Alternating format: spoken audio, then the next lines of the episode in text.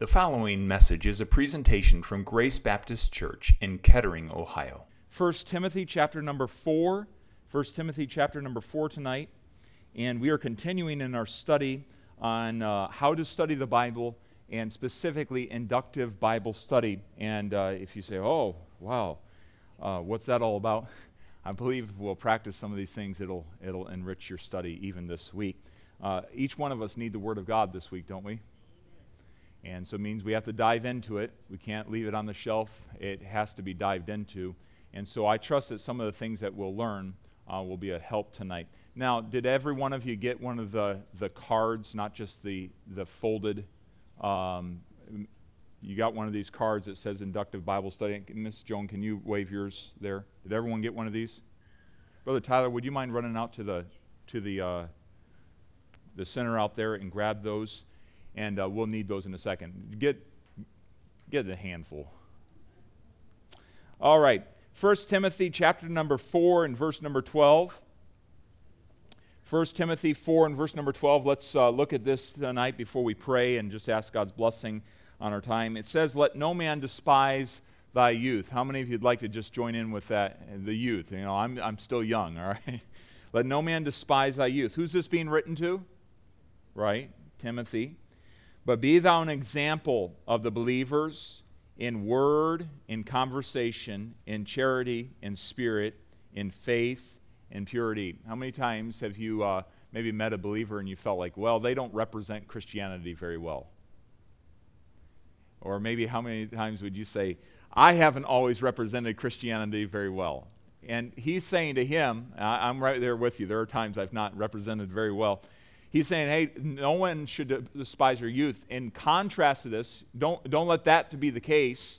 In contrast, make sure that you are living a life that is exemplary. Make sure that you're living a life that is, a, is, is above reproach. And in every way, in word, in conversation, in your, in your speech, in your lifestyle, in the way you love, in your spirit. Yeah, in your spirit in the very that you know that that that unspoken unseen part of you in your spirit in your faith in your purity in the way that you conduct your life. Now notice how long should this go on? Verse 13 till i come give attendance to reading to exhortation to doctrine. Well so how are you going to be exemplary? Well till i come give attendance give attention to reading to exhortation to doctrine to, to the exhorting with the scripture there's a need to be exhorted with the scripture. Sometimes that doesn't make us feel good. But there's a need for the exhortation, for the encouragement, for this is what the Bible says, this is what doctrine being teaching. Now, he goes on, neglect not the gift that is in thee, which was given thee by prophecy with the laying on of hands of the presbytery. So don't neglect what the gift that God has given specifically to him to, to shepherd and to uh, feed people. But then he says, now notice, Meditate upon these things, give thyself wholly to them, that thy profiting may appear to all.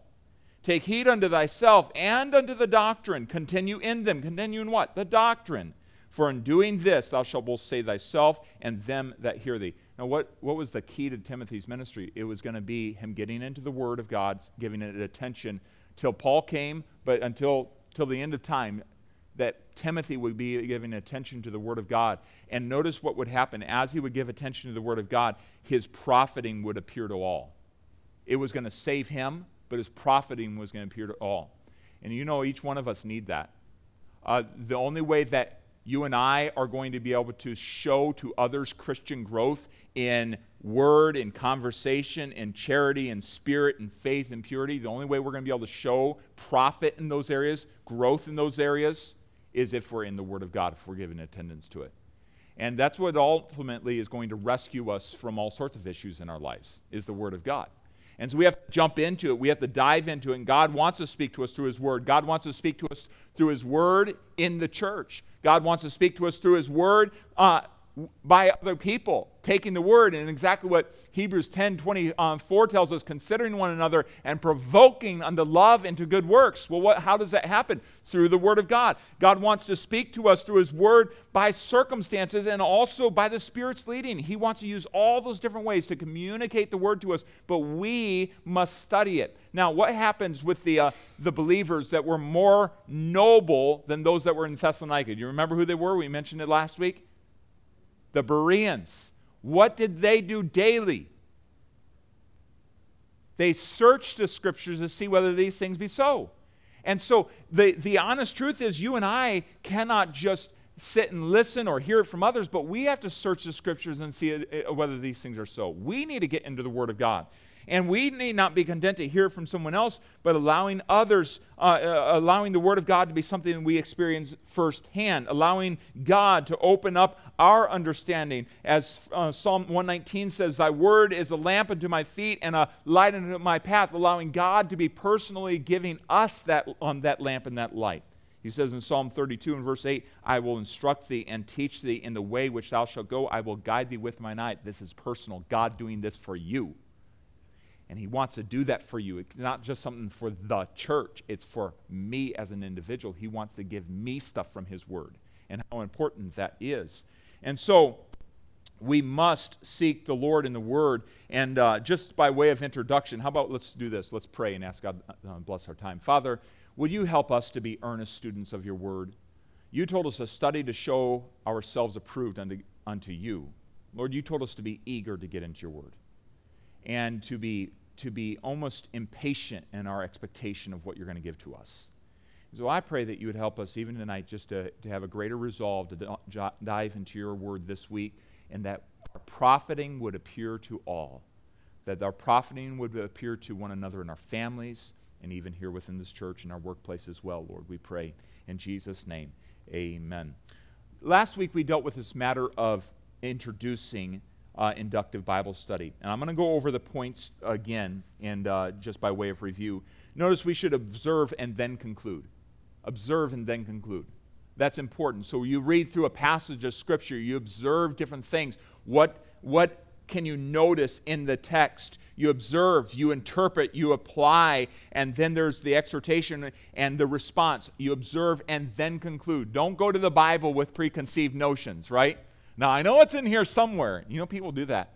I, have I've, I've talked with people, and, you know, I know it's in there somewhere. Like, they don't have an idea. We need to be able to observe and then conclude. We see this pattern in Scripture. We looked last week at Nehemiah 8 and verse number 8. Nehemiah, or Ezra, as he uh, stood up in front of this crowd that has gathered in front of the Watergate, they're standing there all day long with, with men, women, and children that were of the age of understanding. They were standing there all day long listening to the Word of God being read distinctly.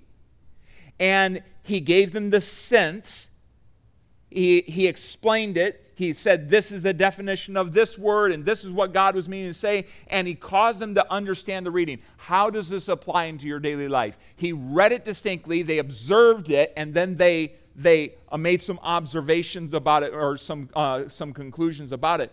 And so we see that all through Scripture, we see this pattern of observe, interpret, and then application. That's how you need to approach the Word of God. Observe, read down through it, read it distinctly, take the time to read it, enjoy the reading of it. Uh, God's Word should always impact us in, in these three ways. Intellectually, it should change our thinking. Emotionally, it should change our heart. Oh, my heart needs to be changed sometimes. Many times you come to the Word of God so frustrated, upset, and you needed the Word of God to settle you down. I've been there. Uh, we're reading through John right now. You talk about some precious passages of Scripture that settle the heart down. John. John 8. And uh, something uh, got a hold of my, uh, my thinking yesterday. I believe it was in John 7, where he, uh, where he says, uh, You either choose to walk in, in darkness or you follow me. I thought, man, that's just, that's just so clear.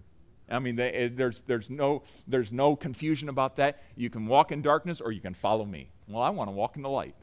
He's a light of men, He's a light of life. And so uh, it should change our hearts, but it should change us volitionally. It should change our will, our actions. Preaching and devotions that don't uh, affect our actions aren't worth very much. We need to be changing our actions. Where do we go from here with the Word of God? What does He want me to do? How should this change me? Uh, if, if the Word of God says that the fruit of the Spirit is love and joy and peace, if I continue on not walking in the Spirit and I don't exhibit joy and peace and love, there's a problem. Boy, I need that. I need that. God's word is always called into question. Even in our day, God's word is being called into question. Ultimately, right now, what is happening in our country is, is we have, we have diminished God's word and we have upheld man's opinion. And there's only two choices. We either go with God's truth or we go with man's opinion. There is no other choice. And, uh, and isn't this exactly what goes back to uh, the first temptation? Eve, hath God really said? Do you really believe this is the word of God? Right? And you know what Satan still does to you and I? Has God really said? Has, is this really relevant for today? Has God really said? And so, how important it is to observe the Word of God and allow God's Word to speak into our hearts. But diving into this, this matter of inductive Bible study, let's um, think about this. One man said it this way Biblical hermeneutics, and there's a word I want to define in a second. Biblical hermeneutics is not a bunch of rules we are making up as we go along. You can find succinct explanation of the rules of hermeneutics in the writings of true old paths preachers like Charles Spurgeon, F.B. Myers, Campbell Morgan, R.A. Torrey, some of the old preachers of the past. And I'm going to ask you before I define it what is hermeneutics? You said, I didn't come to college tonight. What is hermeneutics?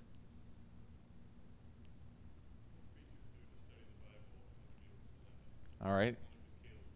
All right, so there's homiletics and there's herme- hermeneutics. Okay, homiletics, you think of homily, right? What's a homily? You have no idea?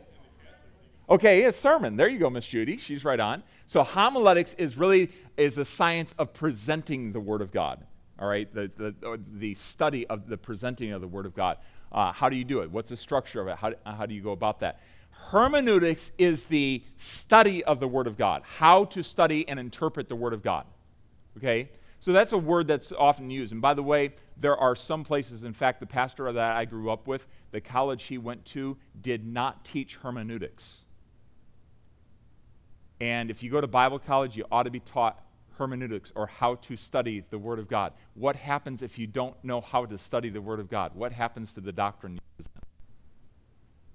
It gets all mixed up. In fact, I'm thinking right now of a very popular uh, YouTube preacher that that did not get hermeneutics and his his his studies of the word of god are all over the board. It's just it's it's it's like a bowl of spaghetti because they don't know how to interpret the word of god. And it matters. It matters a whole lot there's books on it. And if you want to if you want to dive deeper it sounds really high but simply we need to know how to study the word of god. Now i'm going to give you several different things here that'll help you. Because listen you go you go you uh, go to Matthew chapter number 24 and you begin reading down through there about the end times and you start thinking, oh, what in the world's going on? And uh, do you know it's important that when you're studying in Matthew that you consider the fact that Matthew was written to the Jewish people? And that the way the way that we need to receive that is we need to understand it was coming to the Jewish mind. God has, still has a plan that he's working out for the Jews, doesn't he?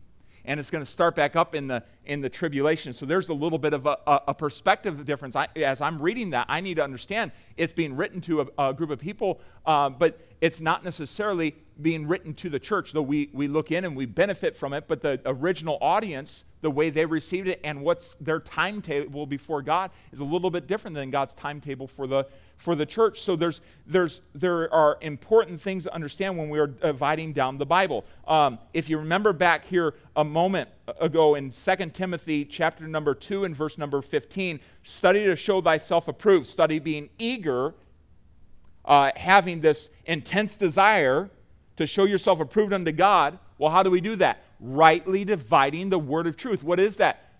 How do you study the Bible? How do you rightly divide it down? And so it's so very, very important that we do that. And so think about this these rules of hermeneutics, the study, the rules of studying Scripture. You interpret a passage based on the ordinary rules of grammar. Sometimes people will come to me and say, Well, you know, the Bible says this, I, I believe it this way, but uh, I heard another person that believes it this way, and that's all right. There can be, you know, that many, uh, you know, interpretations or whatever. Actually, if you read the news and you read the words in the news, like, or you take a book and you read inside a book, that really has a meaning. There's not two different meanings. It really has a meaning. What was written down there really has a meaning. Words have meanings. And so uh, when sometimes when people come to the Bible, well, that's that's what you think it means, and that's what you think. It, do these words have a meaning? Are you sure? Yeah, they do.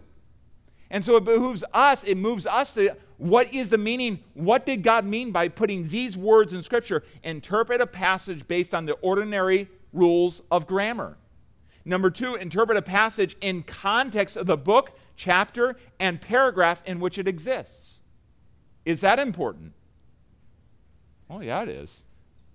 You know, what happens when you go over into Joshua and you just pull out a book and it says, go kill all your enemies? Right? It's important to interpret in context. What is God really saying? Well, God's okay with it, you know, going and, and taking care of my enemies at work. No, no, no. It's not that way. So you interpret it in context of the book, and that's what I go back to and saying in Matthew chapter number 24. I've seen people get all off in their in their understanding of the end times because they didn't interpret it according to the context of, of the book. If, if a phrase or a verse is part of a poem or some other literary device, take that into account with your interpretation. So when you're reading in, in, the, in the book of Psalms, there is sometimes where it is using poetic language. Ought to take that into consideration. Um, and so on. And then number four, be careful to discern um, uh, the true meaning of words a simple word study using like a Strong's Concordance can go, on, go a long way. So it's important to understand the, the true meaning of, of words. So in, in the Bible tonight, um, we read the word, and this is an often used one, but the word conversation. Why do I often read that and say then lifestyle? Because that's what, that's what that word in our Bible means lifestyle. Uh, it's important so in, in word and conversation, well, why did he say it twice? No, he didn't say it twice. He said in word and in our lifestyle, in our everyday activity. Um, so it's important to look at words. This word, study to show thyself approved. We give, we give kids this word on, uh, on, on notes as they go off to Bible college or off to college or off to school. Study to show yourself approved unto God. So study hard. Well, that's not what the word means the word actually means like give attention to it in the sense of be eager. The word literally means be eager, have an intense desire for. Well, for what? To show yourself approved unto God. So sometimes we use different um, passages in Scripture and we haven't done our study on the words and uh, we don't understand what's, what's actually being said and it can be taken out of context. So uh, word studies are a great thing. Word studies are a really great thing and uh, learn how to do them. How many of you know what a Strong's Concordance is? All of you, hopefully. Uh, if, if you don't have a Strong's Concordance, you can probably uh, look that up on, online and get, uh, uh, get that available. Um, you can order a Strong's Concordance probably off of, uh, off of um, Amazon. But a Strong's Concordance is helpful in looking up words. It has every word, and it's an exhaustive concordance, so it has every word, and it'll give you a definition with it. So that's very important. So, rules of biblical hermeneutics, and I hope that you got those down. Uh, but then, think about this if there's an apparent contradiction, resolve it uh, by carefully looking at it. So, just don't jump to a conclusion. Uh, re- there is a resolution to these things. And so, here's how we would go about that. Um, look how the subject is first introduced in Scripture, and let's take an illustration tonight. Um, think about Abraham. And think about Jacob, think about David, and think about Solomon. What did these guys have in common? Multiple wives. So, is God for polygamy? I mean, some of these guys, I mean, these guys were used of God, weren't they? Is God for polygamy, Brother Huey?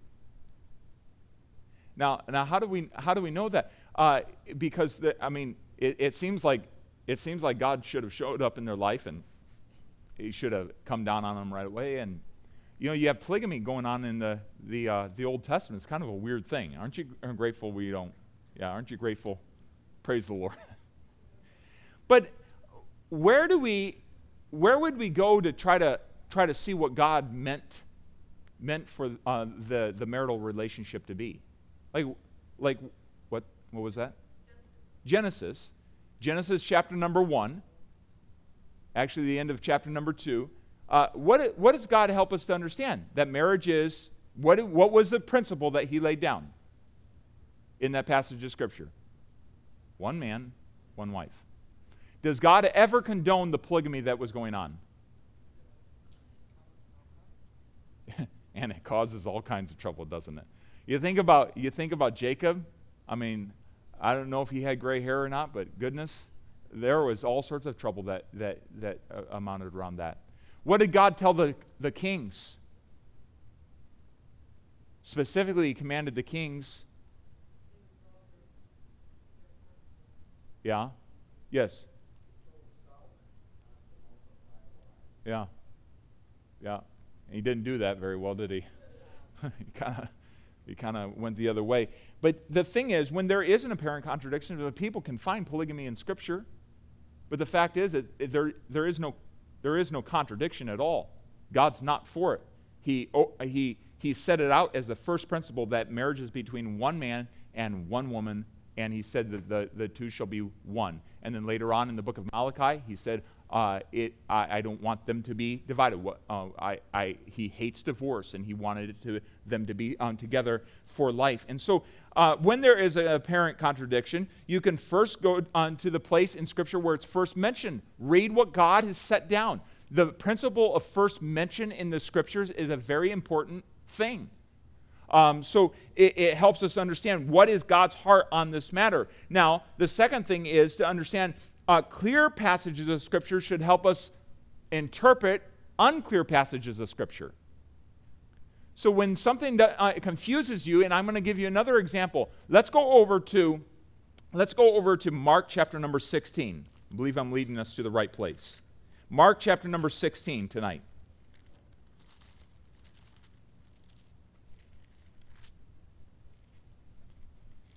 Mark 16 and verse number 16. Could someone read that out loud for, for me tonight?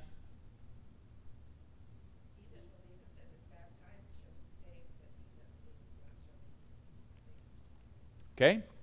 So, uh, the first part of that passage is um, that verse. He that believeth and is shall be. So, hold up.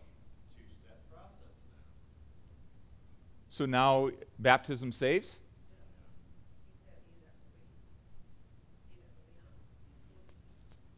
So I'm saying there, there's, there's people that get, get confused on this passage of Scripture, but I'll tell you what, you can break it down. It's not what is not what is is saying. He, the second part, notice he said, "He that believeth not." He doesn't he doesn't include the baptism. But would you not would you not agree with me that there is a little bit of a, little bit of added confusion in that verse. Would you not agree? And there are people that, that go towards baptism being a part of salvation off of this verse. But could you give me tonight a verse of Scripture that is clearer than this one? Okay, there's a good one. Where else? Okay, specifically one that deals with the, ba- the baptismal I- issue. Okay. What, where is that one? I'm putting now. Acts 8. Let's go over there really quick. Acts 8 and verse number 37.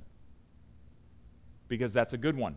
So, Brother Steve, that's a really good one um, about the thief on the cross. He wasn't baptized before, before he went. That's a, a tremendous one. But looking for something that's clearer, Acts chapter number 8 and verse number 37. And when someone gets there, can you read, read that for us as well?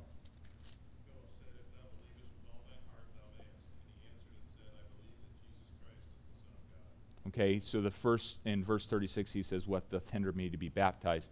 And Philip says, If thou believest that Jesus Christ, the Son of God.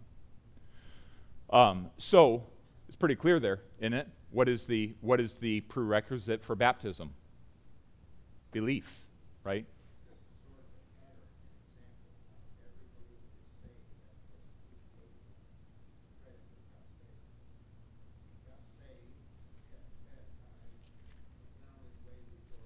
Amen. Amen. You're spot on, brother. Also, Acts chapter 2 at Pentecost, right at the beginning of the church. Then they that gladly received his word.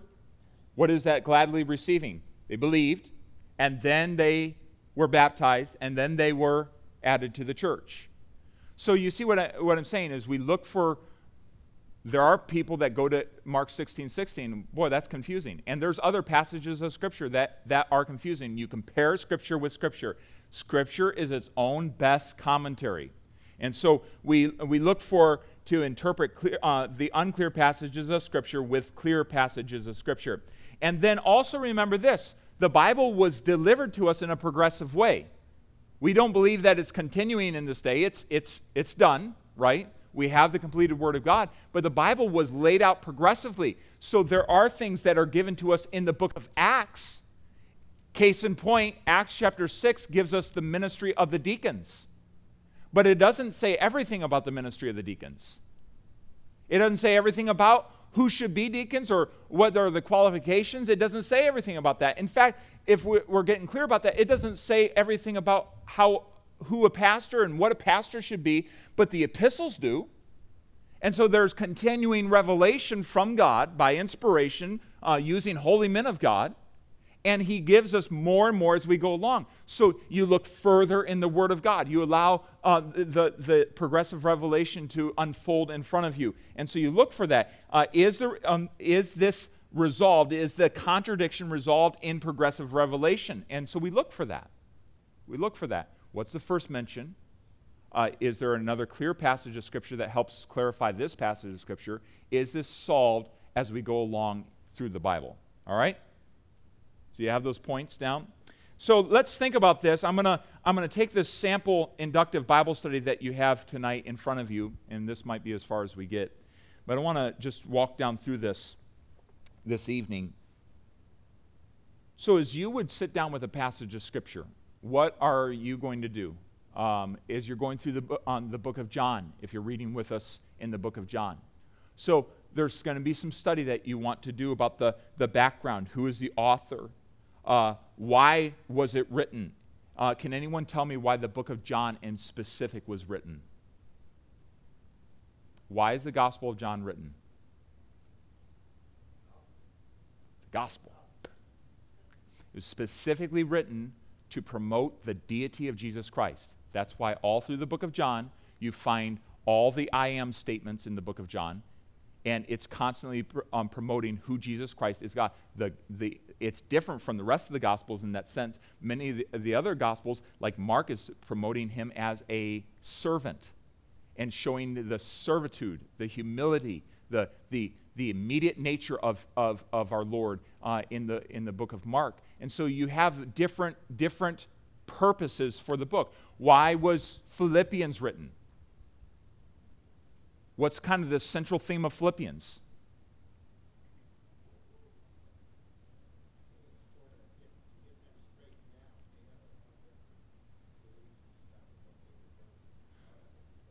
So there's division there, right? Unity and joy. Unity and joy, specifically joy in the book of Philippians. Counting it all joy, having a always rejoicing in the Lord. And so when you when you uh, kind of break down a book and begin to realize, well, this is the overall theme of the book, it helps you understand the verses within the book. Does that make sense? So we want to know the background. Uh, who wrote it? Why was it written? Does it help me to know that Acts was written by Luke? Yeah, it does. Uh, he has a certain way of writing. Who wrote it? Well, it helps me to understand that Luke was accompanying along and seeing all this stuff uh, with the Apostle Paul, it does help me a whole lot. Helps me to know that Luke was a medical doctor, he was a physician. It helps me to know that as I read, uh, read through that. God was not quieting that. Learn the historical background, the dates. Does it help me to know that, that, uh, that Paul wrote First Timothy and, and, and, and um, in, in prison? Does it help me to understand that that was the context surrounding the, the time that he wrote that? And he wrote Second Timothy, it was his last book, and he's writing it and just delivering his heart to, to his son Timothy in the faith? Yes, it does. Um, a lot of times, how many of you use a study Bible? Okay. What are the study Bibles represented here tonight? You use Ryrie? Ryrie? Which one do you use, Miss Sarah? You can find out which one to use. Dr. Henry Morris. Is that the Life Application Study Bible? That's a good one. So, a lot of times in these study Bibles, which one do you have, Miss? Okay, Life Application. So, a lot of times in these study Bibles at the front of books, they have all this information right at the front the date, the key, the key verse.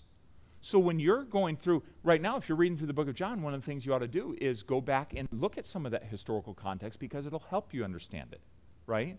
So look at that. You're looking for that, uh, the, the, what's going on around. Now, the Bible is written to two audiences in the sense there was a present audience was receiving that. Think about the letters to the churches uh, that we're studying on Sunday nights, there was a, a, a specific present audience that received that, but aren't we the audience as well? And so, does is there not an understanding of how that audience would have received it, what Jesus was saying to them, and does it not help us to understand how they would have received it? Understanding in their culture and what's going on. So the Bible tells us that, that God has preserved his word to every generation. So, yes, it was written to a specific audience, but it's for us right now, and God's preserved His word in this generation. God's revelation is both historical and contemporary. Good preaching will be firmly uh, grounded in both eras, understanding the words in their biblical context and applying them uh, today as God intended. That's, that's necessary. So, you know, you know why a lot of times we go back into what was going on in that helps us understand it better for our context. So if we understand how they received that word, we can apply it into our lives all the better.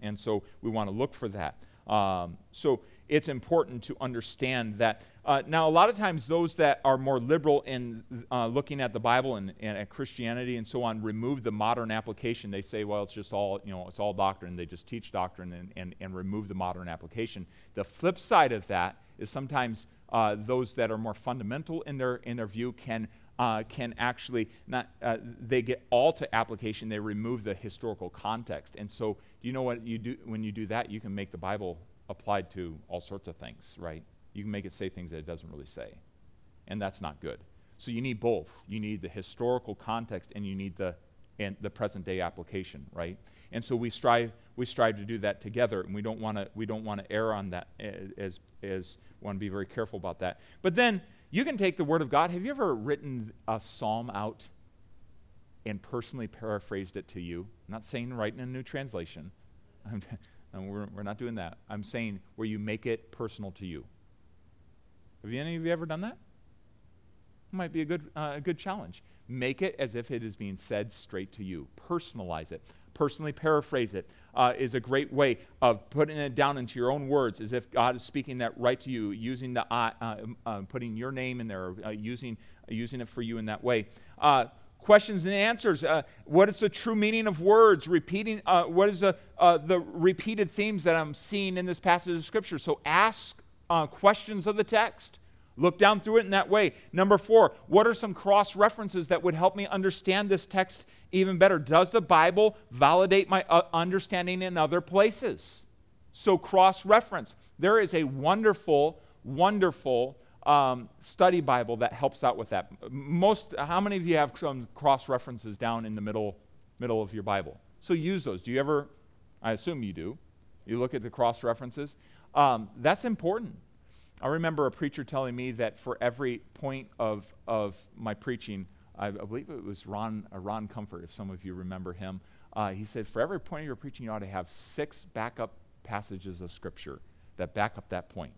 And uh, he, he challenged me on that, that point. I don't always do that, um, but he challenged me. Uh, go to the Bible. Let the Bible speak for, it, for itself, cross referencing, finding uh, the Bible validating itself in other places. Insights. Write write down your own and read other uh, insights uh, about the passage of Scripture that you're uh, reading. So write down w- what is God saying to you right now. In fact, at the end of each uh, uh, day in the John study, we've been, uh, that question is asked: What is God saying to you right now? What is God giving you insight about this passage of Scripture? But also, there are commentaries out there that you can use that will help you gain insight about that. One of the Bible commentaries, if you can write this down, you write this down uh, the Believer's Bible Commentary. is a fantastic commentary uh, that will help you uh, to, uh, to have an understanding and give insight on different passages of Scripture. And it pretty much will go through every, um, every verse in the Bible. The Believer's Bible Commentary or the uh, Bible Knowledge Commentary. These are, these are sets. Um, I think the Bible Knowledge Commentary is a two set, and the Believer's Bible Commentary is a one set. Those are great commentaries. And you say, well, sometimes I have a hard time understanding the Bible. There is great to have help on some insight from others. So number five, insights, or and then personal application. Number number six, how does this word, this the text, how do the words of God affect my life today? How does this change my Monday? Now, sometimes there's a clear command in there. Well, I understand that. Uh, the Bible says, Count it all joy when you fall into diverse temptations, to different trials. Count it all joy. All right, there's a command. So, you know what? I'm always to be joyful even when I'm going through a trial. That's a command. I don't like that command all the time. How many of you like that command all the No, we don't like that command all the time, but God says to. And I can apply that into my life. But sometimes there's a principle of cause and effect.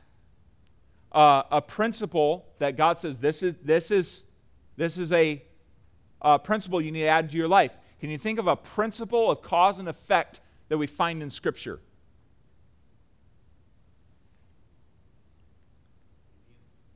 Okay? Obey and I'll bless you.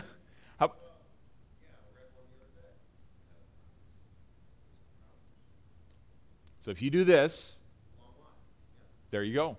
Yeah, amen. What about, uh, what about Galatians? That which is so, whatsoever you sow, that shall you also reap. There's a cause and effect. Reminds me that what I do today is affecting my tomorrow right? And so I'm looking for that. And how can I apply that principle into my, my life? The fruit of the Spirit is? Yeah. So if I'm not walking in the Spirit, what happens? I don't produce that fruit. If I am walking in the Spirit, I can expect that there's going to be love, joy, peace, long suffering, gentleness, goodness, faith, temperance in my life. Right? Cause and effect. Um, what about when the Bible narrates a truth? Think about Eve Adam and Eve for a moment. They had in their life, they were placed into a beautiful, beautiful garden. There was freedom to walk with God, know God in that great. Oh man, what a what a blessed paradise it was. But they chose to violate his his commands. They chose to disobey. What happened in their life? They came into bondage. You know what? Right away, God teaches us a lesson. Follow his way, there's freedom. Follow your way, go after Satan's way, there's bondage. There's bondage. And they became gripped by the power of sin in their life, and they were separated from God. And so there's a truth that's oft, often narrated in Scripture. Uh, what's the truth narrated uh, as we look at the life of Jacob and his family? Polygamy doesn't work, right? Uh, doing it your way doesn't work. Uh, and, and so we, we go back to that whole concept. Uh, th- that's one truth. But what, what about another uh, truth in, in Jacob's life? That lying and deceit will come back to bite you. He was deceptive with Laban. Uh, and, and there was all sorts of struggles that came about from that. So you can gain a truth from someone's life by just overviewing their life. What an amazing thing that that is. And so, as we persistently are faithful to study the Word of God, oh, it does change us. It changes us a lot. Um, let me just give this last point together and then I'll, I'll, let us go. Um, thinking inductively as you study God's Word. Remember this we've learned that the Bible is a story. It's a story, ultimately, of God's redemption. Uh, the Bible is two big parts. What, what are they? The Old Testament and the New Testament. It has very diverse parts. You read it differently in different sections. The way that you read Proverbs is different than the way that you read the Gospel of John. True? It is. So you read it differently. You want to know where you are. The Bible is for ordinary people, not for scholars. The Bible's for ordinary people. It's written to you. Remember what the early translators wanted to do? They wanted to get it in the common tongue. That's what they wanted to do. It's written for ordinary people. And uh, it doesn't mean that that we don't want to study and uh, grow in our ability to understand the Word of God. It doesn't mean that preachers shouldn't, uh, those that are called to preach, shouldn't go to college and learn uh, hermeneutics and homiletics and all those other big words, right? It doesn't mean that, but it does mean that it was written for you. Don't be overwhelmed. Don't allow, don't allow people. And have you ever sat in a service where someone, uh, like, boy, it felt like they were speaking so high and you, ne- you never could understand it? It's not to overwhelm us. You can understand the Word of God. You can. It takes work, but you can. It's for ordinary people. Prayer and desire are your greatest tools. Prayer and desire are your greatest tools. Do you pray before you read God's Word? Do you believe that the Holy Spirit lives within you? You have the teacher right inside of you. The Bible is God's Word. Ask God and expect Him to speak to you, uh, to you through it every time. It's His Word, so ask Him to speak to you through it. And then the Bible is about who? Jesus. Find Him on every page. Work hard to find Him on the page. And then when you find Him there, uh, glory in Him. Uh, you find Him in, in John chapter number one. In the beginning was a Word, and the Word was with God, and the Word was God. That just ignites my heart because I think as I read the Word of God, this is this is all about Jesus. This is Him uh, revealing Himself to me. That's beautiful. I want to find Jesus on every page. And it's hard to find Him in the text. And so as we bring this down to a, a concluding thought, my conviction, as Kevin DeYoung uh, says, uh, born out of experience and derived from the teaching of Scripture itself, is that the most effective means of bolstering our confidence in the Bible is to spend time in the Bible. The Holy Spirit is committed to working through the Word. God promises to bless the reading and teaching of His Word. Sheep will hear their master's voice speaking to them in the Word, John 10 27. In other words, the Word of God is more than enough to accomplish the work of God in the people of God. There's no better way to understand and to come in, and to embrace a biblical doctrine of Scripture than to open the cage and let the Scripture out. Get into the Word. Ask God to get the word into you. And boy, it is the answer. It's the way that God is working in our lives. The, the struggles that you're facing right now, the answers to them are in the Word of God. And sometimes we're, uh, we're like me. Doctor gives me some medicine, and I walk out the door and I forget all about it for a couple days. And then, I, and then my wife uh, says, after I complain about, you know, I'm not feeling so well, well, have you been taking your vitamins? You know, sometimes we're like that with the Word of God. We don't get into the Word of God, and the Word of God isn't in us, and no wonder we don't feel so well spiritually, right? Oh, that God would give us a, a desire to study into the Word of God. So I hope some of these things were are, are practical help to you tonight. The Word of God's perfect, converts the soul. Testimony of the Lord is sure, making wise the simple. Boy, I need that. Well, let's pray and ask Him to help us with that tonight.